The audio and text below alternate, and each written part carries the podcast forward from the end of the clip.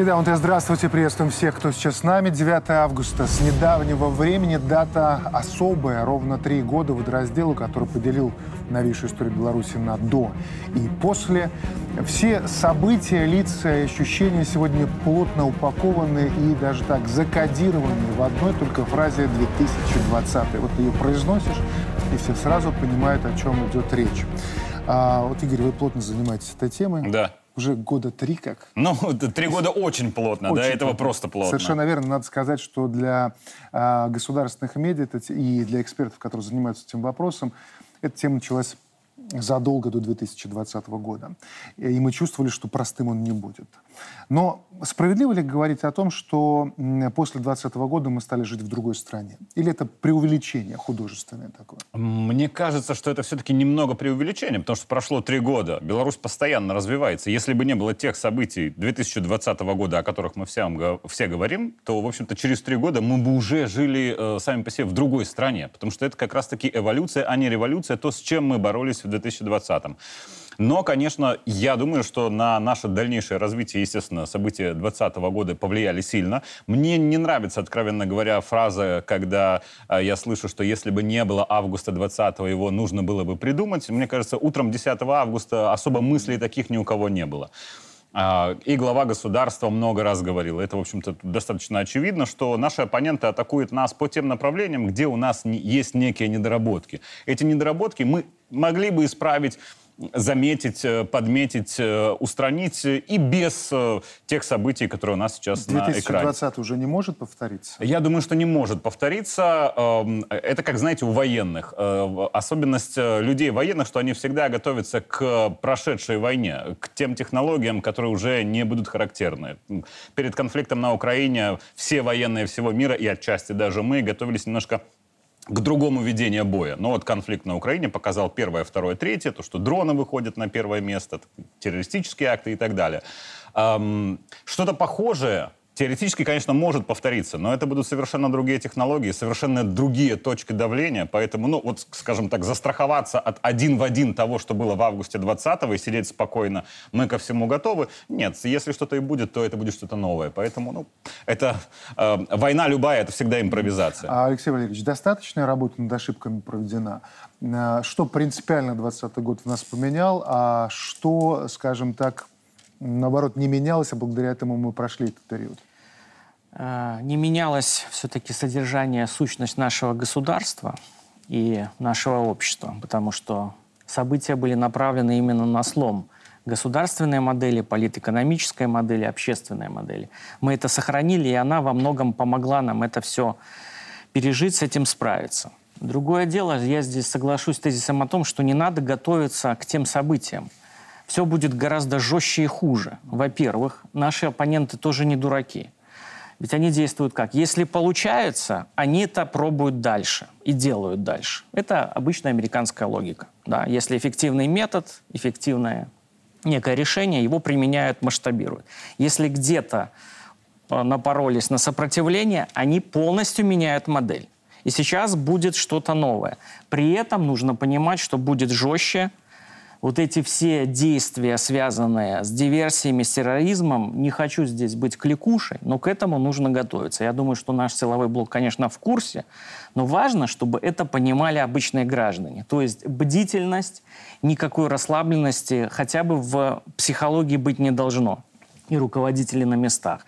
И от граждан очень многое зависит, потому что наше государство чем сильно? Мы опираемся на поддержку обычных граждан. Может быть, этот человек простой не всегда там подает голос, не всегда готов что-то там взаимодействовать в общественном поле. Но если ты видишь, что угрожает нечто жизни, здоровью тебе, твоим э, близким гражданам, другим, незамедлительно реагировать, сообщать, потому что вот это народное единство, сплоченность, оно только в этом случае может нас э, спасти от каких-то нехороших вещей. Почему об этом говорю? Ну, мы понимаем, что рядом идет война, достаточно высокой интенсивности, куча оружия, и мы видели попытки нас раскачать другими методами. Поэтому с точки зрения наших врагов, вот эти ключевые точки выбора, им важно будет показать, ударить нас психологически, а мы не должны это допустить.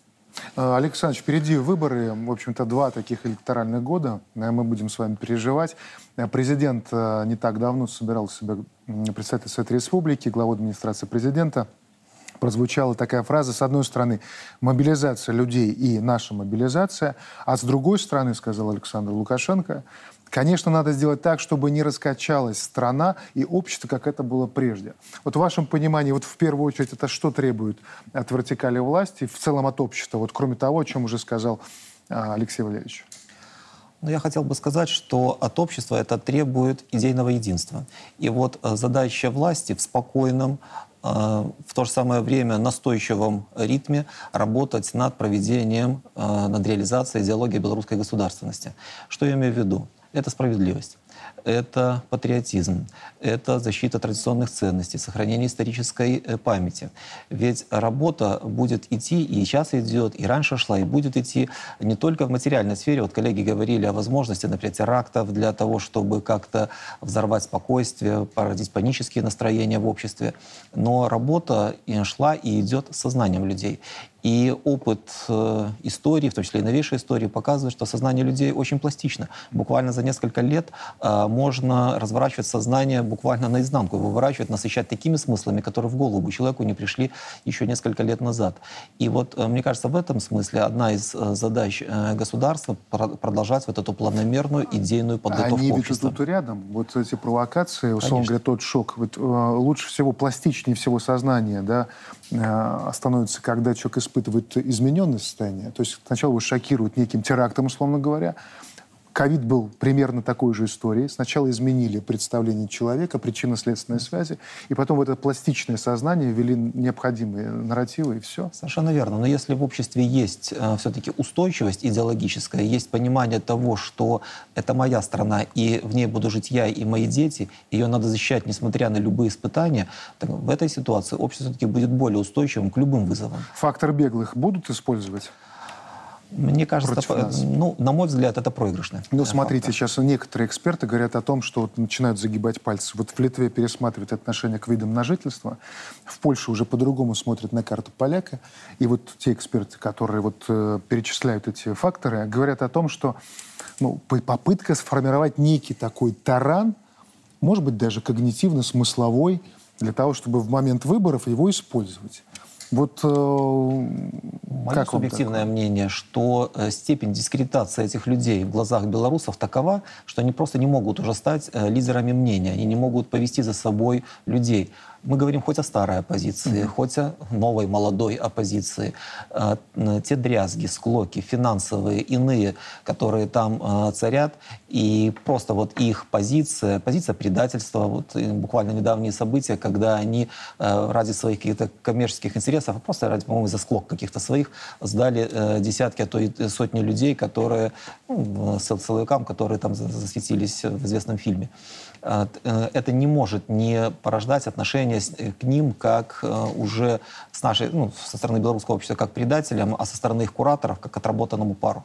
С другой стороны, я хочу э, Светлане Георгиевне пожелать крепкого здоровья, потому что чем дальше, тем больше э, фигура там, Тихановской и вообще всех беглых, они же играют на руку Александра Лукашенко, потому что, э, понятно, их всех не интересует электоральная кампания парламентская, да, у них там цель одна, под выборы президентские как-то привлечь к себе внимание. Но любой сейчас новой силе политической, ну, оппозиционной, любой, которая теоретически появится, либо уже есть в Беларуси, к следующим президентским выборам, им нужно сначала э, пройти отборочный оппозиционный тур и что-то сделать вот с теми беглыми, потому что у них все-таки есть какая-никакая медийка, у них подпитаны СМИ, социальные сети и так далее. Им нужно будет сначала победить тех людей, которые априори не могут получить победу в Беларуси, потому что в Беларуси не находятся, а только потом вступать в реальную борьбу за власть. Так что эм, фактор э, беглых, э, если и играет э, сейчас сейчас э, как-то, то играет скорее нам на руку для спокойствия. Вот угу. можно и с этой стороны посмотреть. Николай Евгеньевич, как считаете? Не надо себя успокаивать. Много хороших слов, хорошие прогнозы, но чуть раньше было сказано реальность. Все будет использовано, все что угодно будет использовано. Старая позиция, новая позиция, внутренний протестный потенциал, да внешнее давление, информационное воздействие, финансы, все будет использовано, чтобы все вернулось на круги своя. и повторить события 2020 года. А то, что они будут, они будут. Давайте будем откровенны. Не надо браурные марши играть. То, что будут подобные события в Беларуси, мы прогнозировали. И не за год, не за два, а лет за десять. Все это прорабатывалось, в том числе внутри государства. Но почему-то в нужный момент мы чуть не потеряли страну. И слава богу, что те, кому положено, десятилетия назад эту тему уже рассматривали. Что касается ближайшей перспективы. Мы опять говорим, ну, мне очень не нравится выражение, военные готовятся к старым войнам, которые прошедшие. Бред силой кобылы. По-другому это не назову. Те, кому положено, прорабатывают все как надо. И события Украины были проанализированы, переложены на нашу действительность, выработаны алгоритмы действий, соответствующие созданы планы. Но вопрос заключается, одно дело план, а другое его реализовать.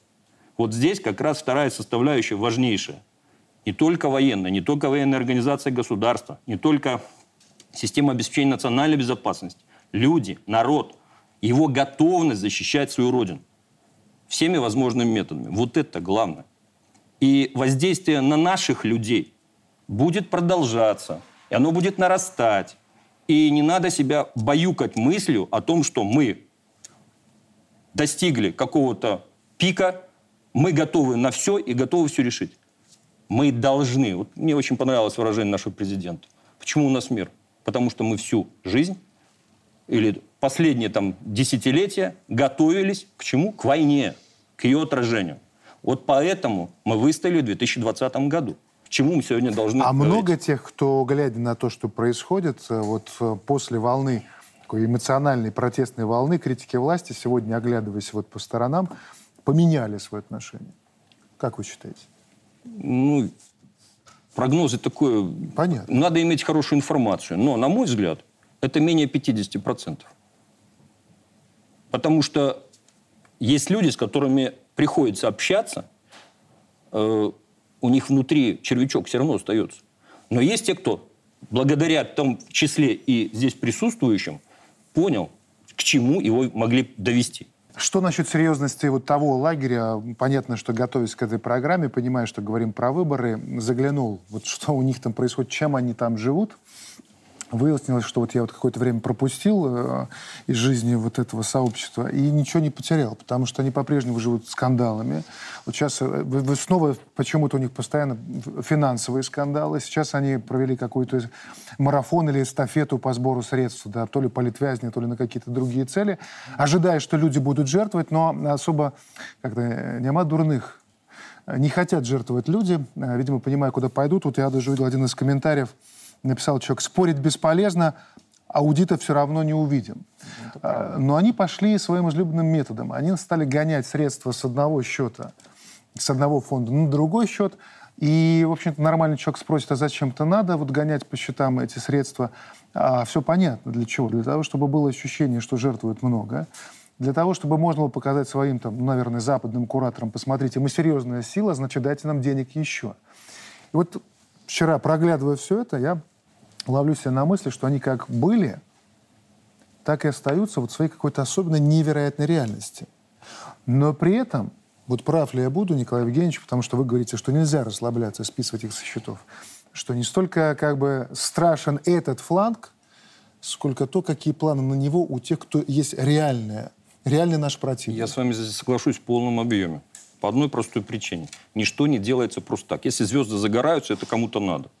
Обратите внимание – нашу как, доблестную кухарку мало того, что сейчас принимают везде в Евросоюзе, она постоянно появляется на трибунах, ее сейчас еще и в ООН предлагают, э, так скажем, пригласить. Скажите, пожалуйста, какие силы просто так будут этим заниматься?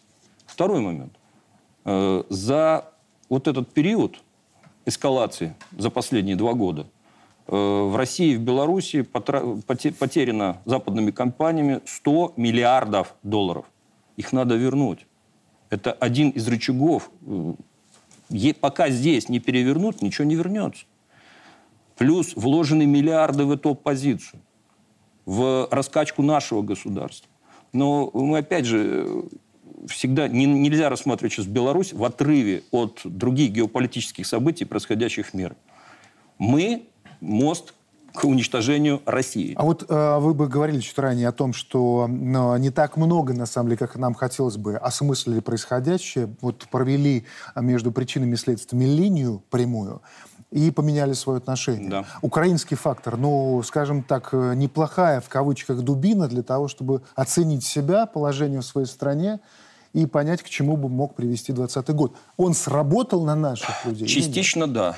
Но, к сожалению, я вот слушаю своих коллег, э, они общаются много с людьми, есть нюанс, угу. о котором все наши люди, живущие в виртуальной реальности, до них невозможно достучаться. Им хоть кол на голове тиши, он не поймет, точнее, он понимает, но он не хочет воспринимать ни оппонента, ничего. Совсем недавно мне пришлось в Гродненской области пообщаться с людьми. Им объясняешь, рассказываешь. Было так, стало так. Что стало? Стало лучше. Да, лучше. Но это только ваше. Вам стало лучше. Что у вас плохо? Ответа нет. Но у человека остался непонятный протестный потенциал. Он есть. И с этим надо работать. Провокации, мы постоянно с ними сталкиваемся. Дальше пойдем в следующее направление и говорим о том, что должно, в общем-то, вселять в людей как минимум бдительность. Вот на несколько дней назад на официальных страницах СБУ появился вот этот вброс о подготовке диверсии на Мозырском НПЗ. А, значит, по их версии, Россия таким образом пытается втянуть Беларусь в э, войну с Украиной. Вагнеровцев тоже приплели. Понятно, что бред. Но разве таким образом не вскрывает это тоже СБУ вот свои скажем так, фантазии в отношении наших стратегических объектов? Мозырский НПЗ, другие какие-то. Если говорить об, об СБУ и в целом о а, вот, вооруженных силах, всех а, милитаризованных а, соединениях, на, элементах украинского государства, то я лично вообще ничего не, не отрицал бы и не сбрасывал со счетов. То есть люди, которые вполне серьезно готовились провести атаку на Запорожскую АЭС, которые взорвали Э, Каховская, э, дамбу Каховского Причастны к нашим водохранилища, терактам. атаковали Крымский мост и так далее. То есть э, эти люди, которые не, не становятся перед терактом, могущим привести к экологической катастрофе, причем такого, ну, если не глобального, то крупного, локального масштаба.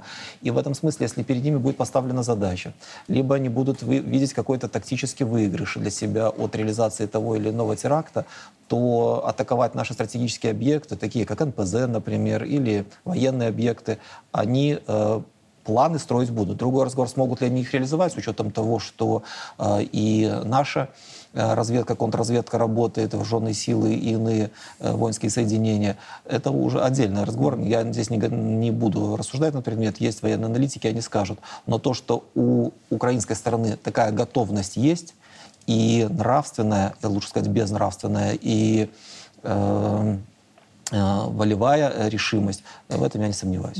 Игорь, как считаете? Мне кажется, есть, э, особенно что касается работы спецслужб, да, э, есть 90% работы э, данных ребят в любой стране, это то, что совершенно не публично. И даже скорее наоборот, если что-то выбрасывается в публичное пространство, скорее всего, суть совершенно в другом, либо это просто информационная какая-то атака и не более. Ну, как бы, если порассуждать, да, опять же, я тоже не военный аналитик, хотели бы СБУ что-то и на территории России устроить гораздо сильнее из того, что э, если сравнивать с тем, что уже происходило, я имею в виду теракты в глубоком тылу, наверное, если бы хотели, смогли. Но здесь есть такой нюанс, что, в общем-то, если у нас, давайте сейчас к Беларуси, если что-то бахнет, то это будет э, тотальная консолидация э, всех э, вокруг действующего президента, потому что это прямая угроза жизни, здоровью для совершенно разных категорий граждан. Это ядерные сторонники Александра Григорьевича и противники, и там, нейтральное ядро. Но некое чудовищное, э, некий чудовищный теракт тут же объединит совершенно всех против э, тех людей, которые за этим терактом стоят. Поэтому, ну, мне кажется, что все-таки э, неких таких терактов максимально кровавых либо тяжелых э, ожидать не стоит. И небольшие эм, для устрашения с теоретически небольшими жертвами возможно. Но у этого есть э, некий определенный предел. А говорить про про то, что кто-то готовит э, теракты против э, нефтеперерабатывающих заводов. Ну, с одной стороны, это как бы достаточно как бы банально и логично, потому что что взрывается в первую очередь объекты экономической инфраструктуры.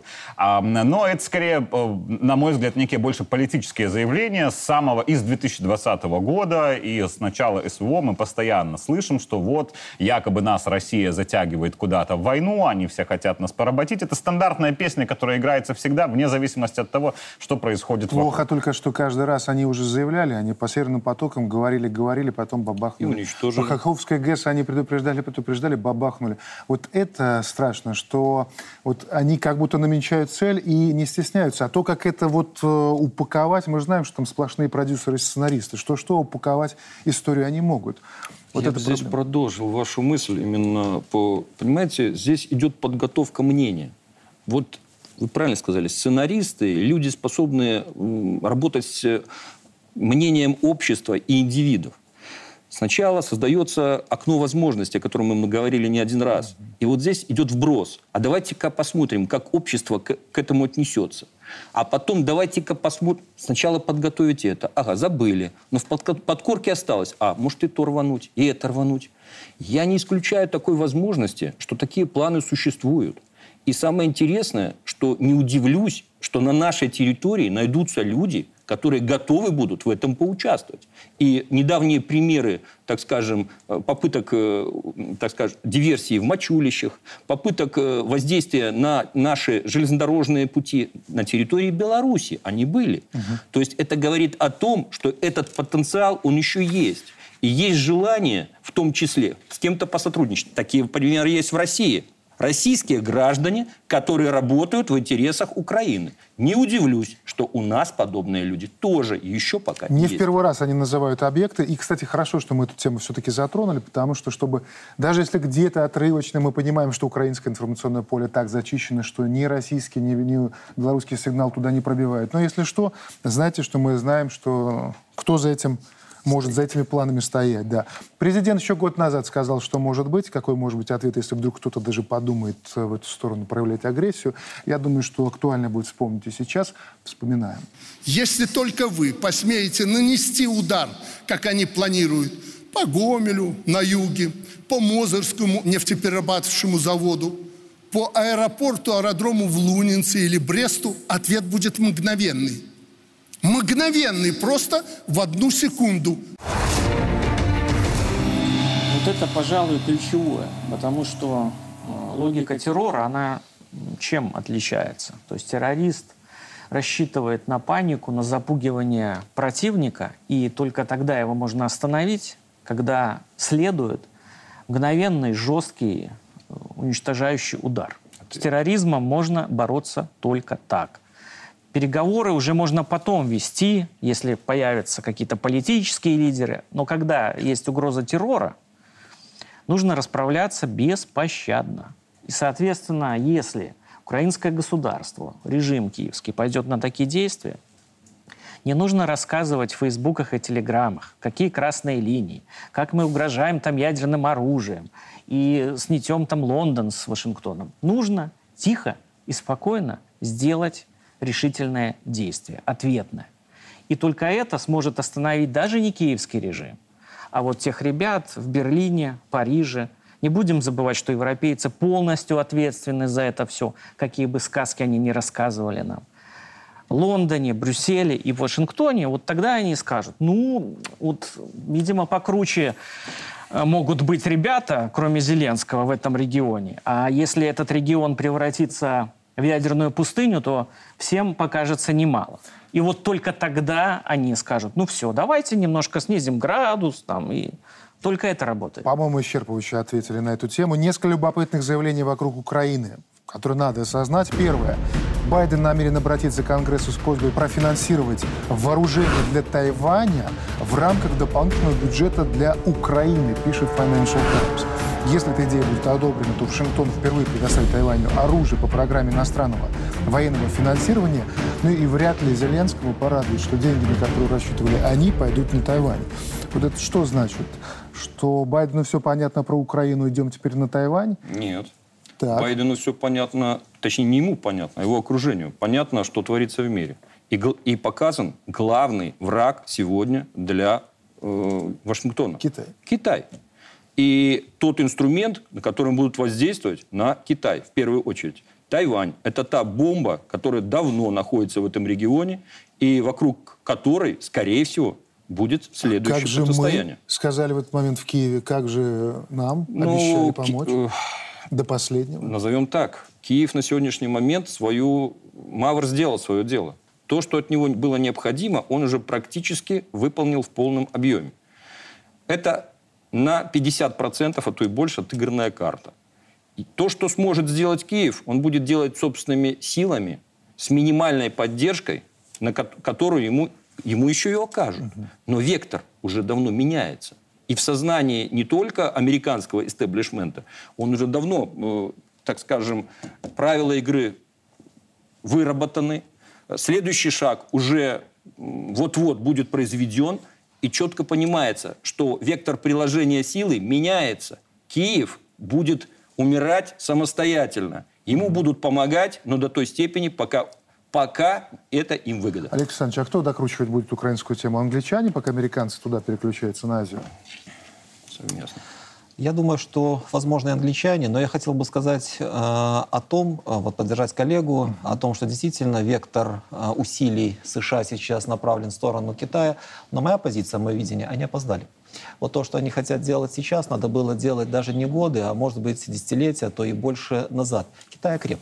Китай мобилизовал свою экономику. Я уверен, что он очень неплохо подготовил свои вооруженные силы технологически, э, идейно. И вот те карты, которые они сейчас хотят разыграть, карты сепаратизма, например, там Тайвань, кроме Тайваня есть и другие регионы. Это мы думаем, что э, в Китае, ну не то чтобы мы, а, ну, может быть, люди, которые не совсем вникают вопрос, думают, что в Китае живут китайцы. В Китае э, там и э, много этносов, ханьцы, тибетцы, уйгуры, монголы. Там есть э, серьезные противоречия этнические и конфессиональные. Там есть, например, мусульманские регионы, ну и так далее. Так вот, э, э, вот эта карта, карта сепаратизма, я не хочу сказать, что набита, нет, А, но а, ее уже так разыграть, как можно было некоторое время назад, вряд ли получится. Китайское политическое руководство не позволит это сделать, ну, если, конечно, не будет предательства в китайской элите, а я думаю, что его не будет, она достаточно мобилизована. А, В этом смысле Украина, э, скорее всего, действительно ее сейчас э, рассматривают в каче- э, как более ну, поприличнее ее списать. Ну, то есть, чтобы и себя не показать э, э, проигравшей стороной, я говорю о Западе, и э, чтобы э, вот те э, деньги, которые туда были вло- вложены, вернуть. А я думаю, что, кстати говоря, вот если буквально 30 секунд затронуть эт- эту тему, то деньги, которые Запад вкладывал, он если и не отбил, то в значительной мере компенсировал. Сейчас Украина это гигантский рынок черных процессов. Всего рынок, рынок, черный рынок черных рынков. Оружия, донорских органов, детей, людей там, и так далее. В этом смысле каких-то крупных финансовых потерь, может, даже у Запада не будет, это облегчит ему возможность. Абсолютно справедливое замечание. По Украине все-таки вторая а, реплика, на этот раз из офиса Зеленского, устами Михаила Подалека. Варшава лишится статуса близкого друга Киева после завершения СВО. Украина будет считать Польшу близким другом до окончания боевых действий, после чего между странами начнутся конкурентные отношения, заявил советник главы Офиса президента Украины. Напомню, ранее между Варшавой и Киевом произошел обмен обвинениями из-за решения Польши сохранить эмбарго на украинское зерно. Украина считает это решение недружественным, Польша говорит о национальных интересах. Экс-министр иностранных дел Польши Радослав Сикорский заявил, что Украине стоило бы больше ценить поддержку, которую им оказывают. Это высказывание стало причиной вызова польского посла в МИД Украины. Вот обсуждают сейчас эксперты, что за черная кошка пробежала между Киевом и Варшавой, ведь еще вчера страстные поцелуи Дуды и Зеленского в Верховной Раде вселяли в коалицию и умиление, и уверенность. Ну а что же, спрашивается, сегодня, Алексей Может я скажу несколько слов? Да, Я думаю, пожалуйста, что один из э, параметров – это то, что уже пришло время раздела Украины. И если Польша раньше эту тему как-то так не выпячивала, то чем дальше, тем больше она начинает показывать свои подлинные намерения. Что, э, ребята, вы всего этого сами хотели. Э, никто вас не заставлял ввязываться вот в эту авантюру. Но раз вы оказались здесь, то, э, извините, ничего личного, То просто бизнес. на простом языке кинули в очередной раз Кинули. Украину. Вот. А э, к- действует принцип еще со времен Рима «горе побежденным». Вы проиграли, сейчас не обижайтесь, сейчас мы вас будем рвать. И в этом смысле они готовятся к аннексии э, западных регионов Украины. И я думаю, что один, одна из причин вот этого похолодания, скажем так, в отношениях между польскими и украинскими элитами состоит в том, что Польша э, уже начинает активную фазу подготовки к э, заходу на Западную Украину. Алексей Валерьевич. Ну, соглашусь, безусловно, планы такие у польских элит есть, и, видимо, противоречия вылазят наружу, потому что они начинают реализовываться. Правда, это будет, скорее всего, форма такой мягкой аннексии. Они будут подвигать украинскую элиту войти в унию. То есть это не будет вход войск и оккупация. Поляки тоже работу над ошибками проделали, и они хотят это обставить типа союзное государство. Только вот Речи Посполитовского толка. И плюс есть внутренний фактор. Не секрет, что вот на фоне проседающей экономики, инфляции, в рост идут силы, которые открыто говорят стоп бандеризации и украинизации Польши. Соответственно, чтобы правящая элита показала, что она контролирует ситуацию, нужно немножко Украину придавить, хотя бы информационно, и показать, что нет-нет, мы не идем на уступки украинцам, и они не оккупировали Польшу, ну, по крайней мере, мигранты трудовые и беженцы. Да? Поэтому здесь такая вот игра, э, мне кажется, двойная. Польша действительно всерьез готовится, и нам уже надо думать, чем на это отвечать. Президент на встрече с Путиным про это сказал, что аннексия Польши и Украины для нас абсолютно неприемлема. Более скажу, это для нас угроза существованию государственности. Потому что мы тогда превратимся в осажденную крепость, и нам придется тратить миллиарды долларов на национальную безопасность, имея вот эту Речь Посполитую. А поляки — это не литовцы. Это люди, которые будут пытаться нас втянуть в этот проект антироссийский Междуморье.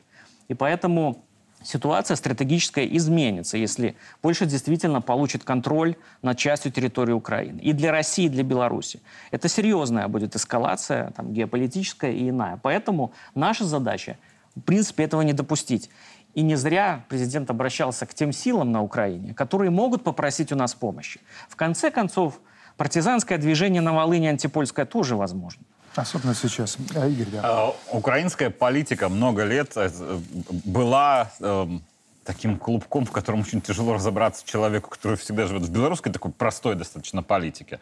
А, Но когда ведь мы говорим о фигуре там, президента Украины, мы пытаемся проводить параллели с тем, как это все устроено у нас. А вот на Украине совершенно по-другому. Потому что господин Подоляк, человек с крайне интересной биографией, в которой как бы, за- заметное место занимает и Беларусь, его можно назвать человеком таким конъюнктурщиком. Да, с кем выгодно, с тем он работает. И вообще господин Подоляк приходил в свое время э, не к Зеленскому, а под э, Андрея Ермака, главу эм, э, администрации президента украинского, которого, в общем-то, называют уже сегодня чуть более громко серым кардиналом всей киевской политики. И если речь идет о том, что Польша будет заключать некий союз с Украиной, крайне сейчас нежелательно заключать какой-либо союз и подписывать что-либо с Зеленским. Потому что Зеленский сам по себе фигура отыграна. Да, он неплох был как человек, который героически либо не героически, смотря э, с какой стороны посмотреть, э, противостоял э, боевым действиям, но все, что касается дальнейшего развития, то Зеленский фигура плохая, его надо как-то сливать. Поэтому ну, на Зеленского сейчас вешается очень много таких провокационных заявлений, на него обижаются все подряд, как на представителя государства Украины законного, там уже и немцы, и французы, и поляки, это уже там, дело пятое. Поэтому самое рациональное сейчас для курирующего Украину Запада это поменять Зеленского и сказать приблизительно следующее. Вот мы старались, было допущено много ошибок, мы сделали выводы, теперь у нас другой руководитель, давайте придадим новый импульс э, нашей работы. И вот когда появится какая-то другая фигура вместо Зеленского, там можно и заключать союзы, можно поставлять новое оружие для того, чтобы ну, западное общество, которое влияет все-таки на их политику, э, как-то могло обосновать, почему это продолжается дальше. То есть Украине сейчас для того, чтобы продолжать то, что она делает, ей нужны какие-то радикальные перемены. Смена э, президента э, на какую-то другую сильную фигуру – самый очевидный вариант. Через пару минут продолжим. Оставайтесь на ВНТ. Мы продолжаем «Голос Африки» Латинской Америки все громче, а «Голос Запада», по крайней мере, в этих регионах все тише. Показательный процесс сейчас наблюдаем в Нигере. 4 августа власти страны потребовали от Франции в течение 30 дней вывести из страны 15 тысяч военных. Руководство Нигера призвало население быть готовым к отражению агрессии. Ряд соседей уже дали понять, что помогут. Мали и Буркина-Фасо, цитата, свидетельствуют солидарность с братским народом. Провал Парижа может окончательно растоптать репутацию Макрона. Группа сенаторов Франции направила президенту открытое письмо о провале в сотрудничестве с Африкой. По их мнению, французская Африка становится военной российской Африкой, экономически китайской Африкой и дипломатически американской Африкой. К слову про США, снова зазвучало имя той самой Виктории Нуланд из Госдепа. Она приехала в Нигер, где провела, цитата, «предельно откровенные и временами довольно трудные переговоры когда же Штаты пригрозили пристановкой финансирования, и из Нигера ответили, пусть эти средства лучше направят на программу похудения э, Виктории Нулан. Вот, Николай Евгеньевич, увидим мы большую какую-то войну э, в Африке, увидим мы, что африканские народы окончательно стряхнут себе наследников колониальных. Очень бы не хотелось.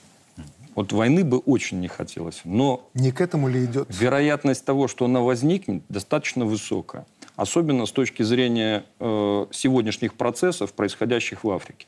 От этого большого жирного куска никто сегодня не откажется, поскольку ресурсов в мире становится с каждым годом все меньше. А это кладовая, оставшаяся, еще пока не совсем разграбленная кладовая мира. И об этом знают все.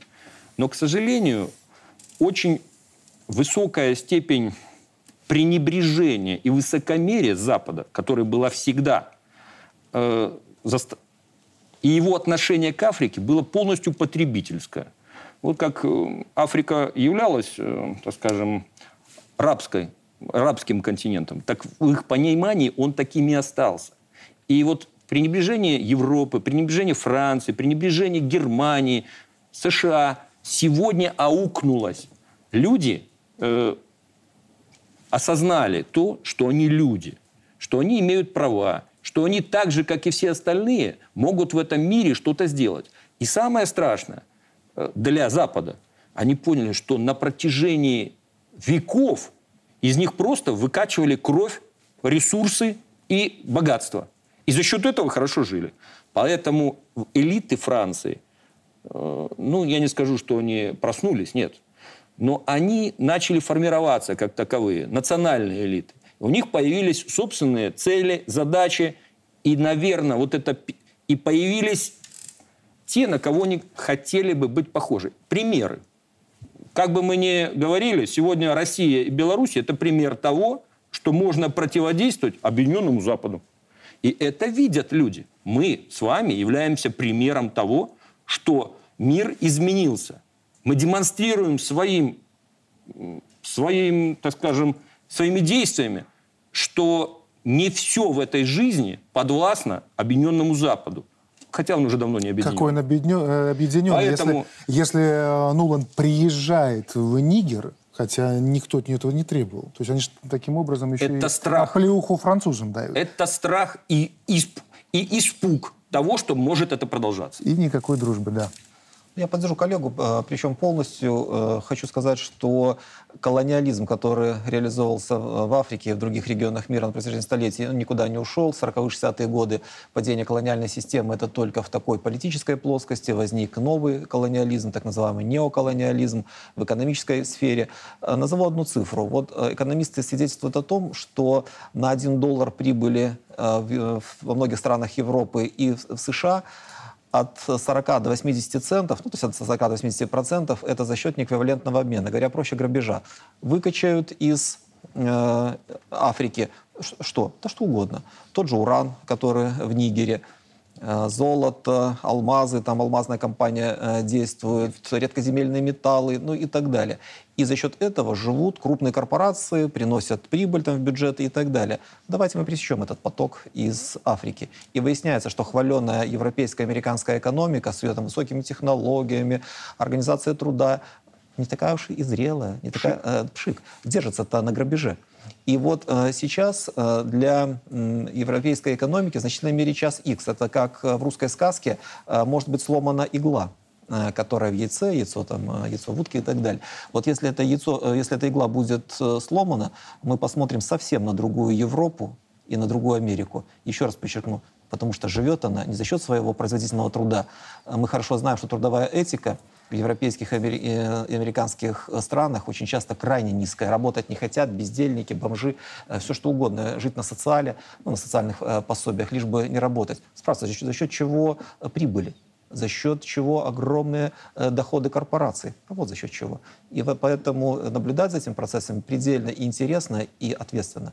Сейчас в значительной мере решается где-то и судьба мира. Алексей Валерьевич. Да, ну, нужно понимать, что визит Нуланд, Нуланд э, в Нигер, знающие коллеги называют именно Нигер, Говорят и так, и так можно. ну, местные, Тем более, местные хочется так. отвязать их все-таки от французов, наконец. Вот. Ну, э, не в этом суть. Суть в том, что Нуланд приезжала, конечно же, не для того, чтобы посмотреть на красоты саван африканских, mm-hmm. для того, чтобы выставить ультиматум. Либо вы, ребята, значит, пытаетесь вернуть как-то ситуацию назад политическую и берете на себя обязательства поставок э, природных ресурсов, которые прежний режим обеспечивал, либо будет военная интервенция. И вот сейчас интересный момент. Успеют ли они эту интервенцию подготовить и кто в ней будет участвовать? Потому что в защиту выступили уже две страны, Буркина-Фасо и Мали. Это очень интересно. Это новая коалиция, которая разрушает вот прежний союз западноафриканский, который там худо-бедно существовал. И здесь, конечно, есть риски, потому что рядом э, Нигерия, крупнейшая африканская страна, миллионы людей, и с сильными позициями западных корпораций. Вот просто нанять банды, там, исламистов, племен, вообще не составляет труда. Потому что там просто миллионы людей, которые нуждаются там в самом необходимом. И если это получится, конечно, войны не избежать. Вот сейчас важно действительно э, предотвратить это, в том числе усиливая позиции военных, и в том числе, поскольку у нас есть уже некоторые отношения к Вагнеру, наверное, они там тоже засветятся и будут помогать. Но это мое предположение. Но в целом, э, что нужно сказать? Э, это действительно крах э, вот такой мягкой французской колониальной империи. Они не смогли ее удержать. И вот эти все там и перевороты или изменение структуры политической, политэкономической в Африке, в тропической, в западной, говорит о том, что французы вот теряют последний свой оплот а, там. И мир действительно меняется, и американцы не зря вступились вместо французов, потому что видят, Франция недееспособна. Она, наверное, будет пытаться сохранить свое влияние, но в Мали они этого не смогли сделать. Mm-hmm. Вот, поэтому американцы идут вперед, и, к сожалению, Э, это плохой сигнал. Война действительно может начаться там из-за ну, того, что американцы ставят ультиматами и хотят не допустить усиления и России, и, конечно, Китая. Но мир действительно наблюдает, и Африка, вот это приходит осознание. Очень яркий момент, вот сегодня, как раз 9 августа, мир вспоминает э, бомбардировку Нагасаки, до этого 6 августа вспоминали Хиросиму. Это, конечно, чудовищный момент. Э, сотни тысяч одномоментно, еще больше людей потом после того, когда ну, умирали просто от сопутствующих каких-то заболеваний.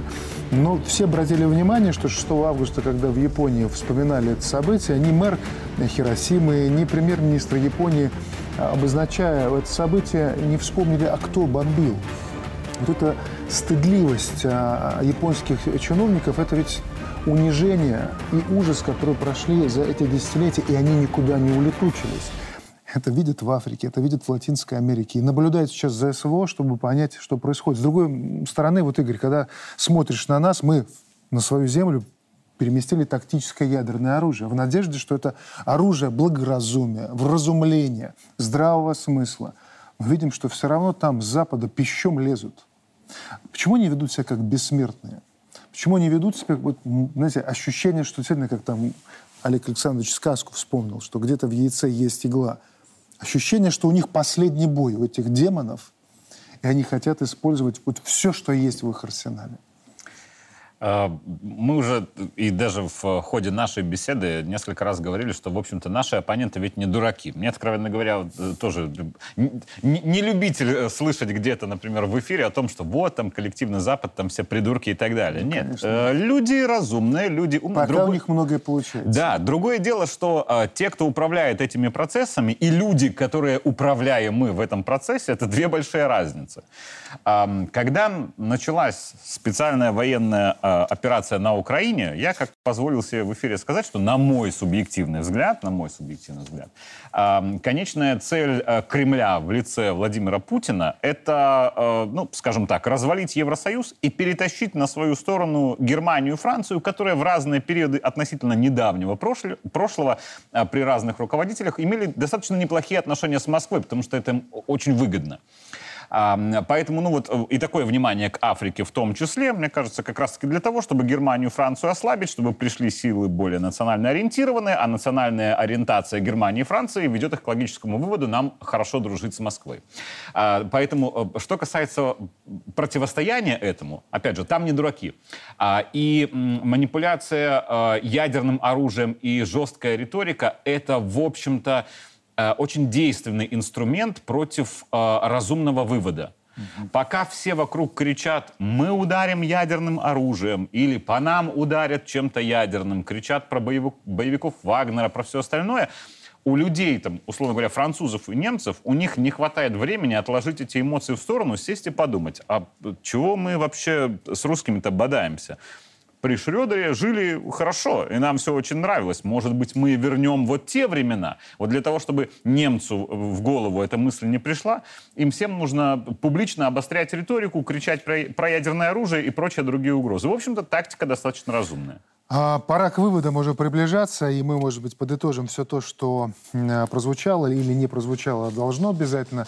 Вот в, завершаем э, разговор сегодня большим спортивным праздником, в котором, кроме спорта, так много очень актуальных сегодня смыслов, поэтому на этом хочется остановиться. Беларусь принимает игры стран СНГ, хотя с географической точки зрения название скорее условное. К нам приехали атлеты из Венесуэлы, из Пакистана, Ирана, Арабских Эмиратов, Кубы, Египта, а, Монголии, Малайзии, Вьетнама, Ливана, Омана и других государств. Вот здесь очень важно. Открывая форум, президент зафиксировал ключевое. Это будущее в наших руках. Как бы ни стремились его отнять мировые заправилы, озлобленные и бессильные, убежден, они нас тоже сегодня видят. Смотрите, слушайте, делайте выводы. Вы пытаетесь вычеркнуть сильных конкурентов из международного спорта. Вы хотите отнять наши спортивные победы.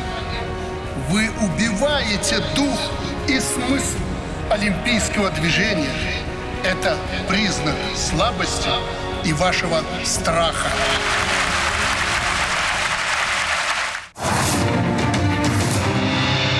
И вот слушая эти слова, ты понимаешь, что они, в общем-то, может быть, далеко даже, так скажем, далеко не, не про, спорт. про спорт. И мы всю эту программу с вами говорили о том, что видим, что просыпается все больше и больше уголков нашей планеты, стран мира, которые хотят жить своим умом, как и мы. Которые хотят, чтобы и другие жили своим умом, и чтобы, независимо от э, языка, расы, половых принадлежностей, люди жили, но своим умом и не лезли к нам, не учили нас, как жить. И вот эта часть мира, а, она вот готовится к этому, вот, и мы чувствуем, это предчувствие большого перехода. Но это архисложно, это болезненная штука, такой переход. Вот что этот переход требует от нас, Николай Евгеньевич? Помните выражение «Не дай нам Бог жить во времена перемен». Совершенно Мы всю жизнь Но мы живем. Во времена перемен. Время, время выбрало нас, понимаете? Нам приходится преодолевать это. Что надо? Надо прежде всего каждому работать на своем месте а работать, работать и еще раз работать на будущее собственной страны, на будущее своих детей. И не оглядываться на то, что происходит и, и то, что нам транслируют.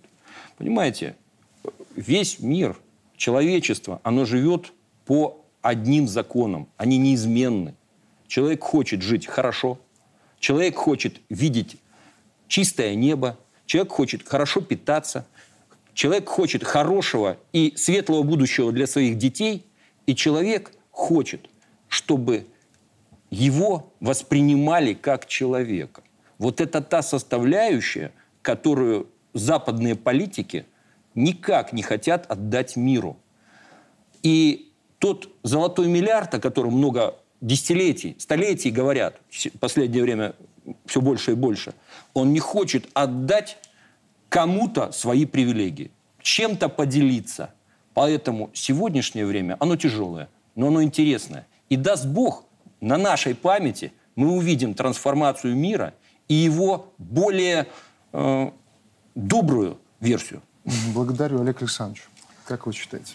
Я думаю, что людям а, надо иметь готовность к этому переходу, и она связана со многими вещами, но в частности она, она связана с некоторыми пониманиями. В первую очередь надо понимать, что в том мире, который есть сейчас, и который вот э, строят, и который нас хотят привести, в нем жить невозможно. Это мир не людей, это мир человекоподобных существ. Людей расчеловечивают, их превращают в скотов, которые имеют в лучшем случае только биологические потребности. А э, по-настоящему их просто лишают человеческого достоинства.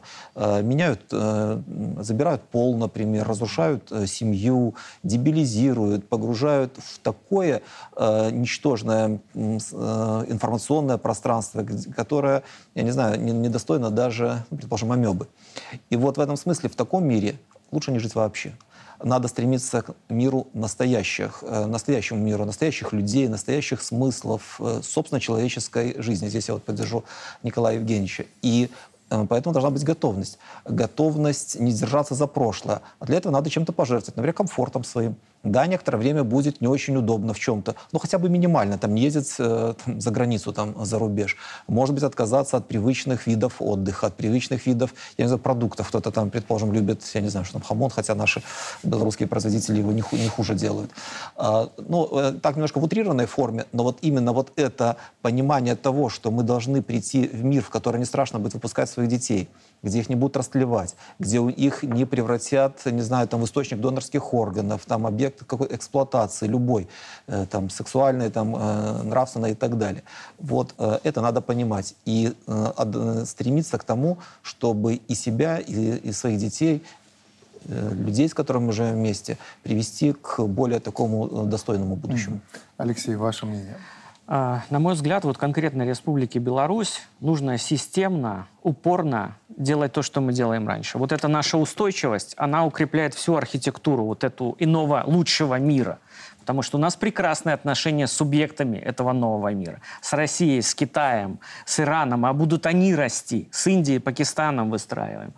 Поэтому важно не шарахаться. Вот выбрали этот путь. Мы видим э, страны, скажем так, не Запада, да, евразийские страны, они идут в рост, объединяются, Запад этому сопротивляется. Вот нужно держать строй. Наша а, скажем так, позиция на фронте, на западном фронтире очень важная.